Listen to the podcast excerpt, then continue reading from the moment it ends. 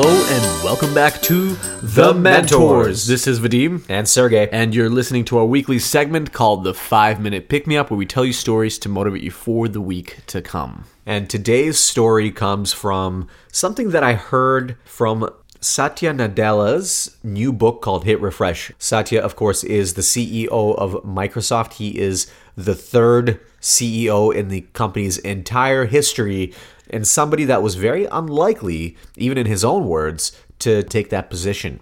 And he tells this story in his book about an interview he had early on in his career where the person that was interviewing him asked him this question. He said, If you were walking down the street and you saw a baby on the sidewalk, abandoned, what would you do?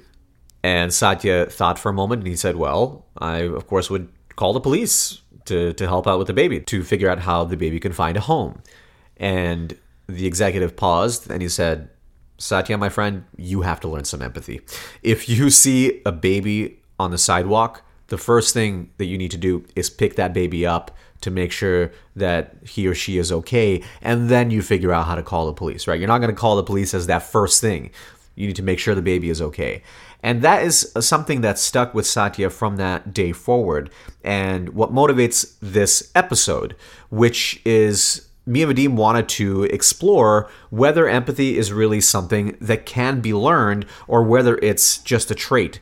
And it turns out that studies show that it is more than just a trait. In fact, 20% of all US employers, corporations, they actually offer empathy training for managers, and they wouldn't offer it if it didn't work in some way, shape, or form. And in a recent survey, 80% of CEOs that were surveyed of companies said that empathy is the key to success. So it's something that companies, this is from a Harvard Business Review article that, that I pulled up from May of 2019. Given this book, given a lot of interviews with Satya Nadella about empathy, and the fact that there's articles like this coming up on Harvard Business Review, it's clear that empathy is now front and center as more than just a trait, but a skill that needs to be learned and practiced by people that want to be leaders. Now, Sergey and I meet with entrepreneurs on a weekly basis.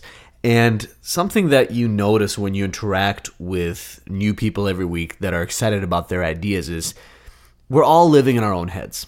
And it is sometimes difficult to separate yourself away from what you care about, to truly and deeply care about what other people think, whether it's a potential customer or a prospective hire or a co founder or partner or even maybe a investor that you're bringing on, right? We tend to prioritize what's most important to us because that is of course the very first lens that we look at the world through. But luckily, learning to be empathetic and essentially putting yourself in other people's shoes, learning how to do that more consistently is not only possible, but it can actually be the thing that can add to your success, even if you think you're empathetic now to other people think about the last time you really acted completely selflessly. Now, why is this important? Why are we talking about this? You know, it's not like, you know, you get taught in grade school that caring about others is important, sharing, etc. But that's not what we're talking about here. Practically speaking, in business, if you cannot understand what motivates your customers to buy to make a purchasing decision, what motivates your employees to work for you and continue to work for you and to work hard for your company based on what they want out of their lives, out of their professional and personal lives, then you're not going to be able to be a good leader. You're not going to be able to make products that people want. You're not going to be able to persuade for people to work for you and want to sacrifice parts of their lives for you. So, as you can see, having an empathetic lens is critical to be able to work with people and to get productive things done, which is why CEOs are paying attention to this. So, Sergey, is there such a thing as being too empathetic? What if I only care about other people and then I leave opportunities on the table because of that, or quite frankly, I don't prioritize myself at all, and therefore I become stuck in a cycle where essentially I'm doing things for others at the expense of my own progress? So it is a balance, but the distinction here is that empathy needs to be coupled with confidence. Confidence in the fact that you have value, that you can bring value, and based on that value, you should have certain opportunities as well. So if I'm someone that is very confident, but sometimes can't get out of my own way, if you will, where I just don't come off as genuine every time in my interactions, or people don't default to thinking that I truly, really care about them and what they feel and where they want to go in life. How can I practice being more empathetic? How can I make sure that that is now going to become part of my DNA? The simplest ways to do this is to start paying attention to what you say when you meet with other people, especially when you meet with other people one on one. Do you find yourself just waiting till they finish talking so you can talk, right?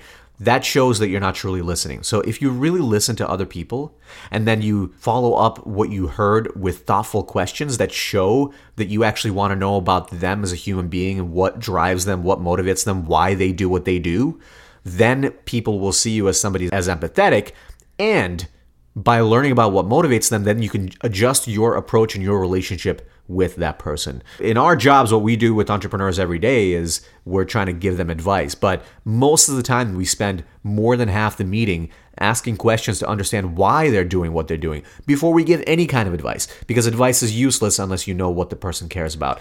That kind of listening and that kind of true trying to understand what someone's motivation is. In the beginning, it might be unnatural, but as you practice that, as you practice asking those questions and being a curious human being when you interact with others, it will become more natural over time. You'll also be able to see firsthand the tangible value that you're now creating by showing to somebody that you actually care about them. You'll notice that their work is better, they're more likely to be loyal to you, and quite frankly, that things get just a little bit easier when there's some more inherent trust involved in the relationship. So, one really simple thing you could do this week to start practicing more empathy is schedule a couple of check in meetings, whether it's with a colleague, a boss, or somebody that reports to you directly. And don't have a purpose necessarily for the meeting, just have the meeting to learn a little bit about them, to check in, to see how they are, or maybe even have a broad conversation about where they want to take their careers.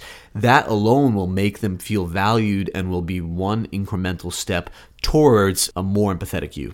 When Satya Nadella was asked by the board of Microsoft to become their new CEO, the third in the company's history, I believe it was in 2014, after Steve Ballmer stepped down, his response was only if you want me to. As you can see throughout his career, he has developed such an amount of empathy that he put other people's first even when it came to such huge decisions as becoming CEO of a company. But that is also why they gave him that position because they knew that he would be the only one who could really turn the company around. And he did. That's it for the five minute pick me up this week. We hope you have a wonderful week ahead as we get closer and closer towards the holidays. And of course, as always, we'll see you on Wednesday.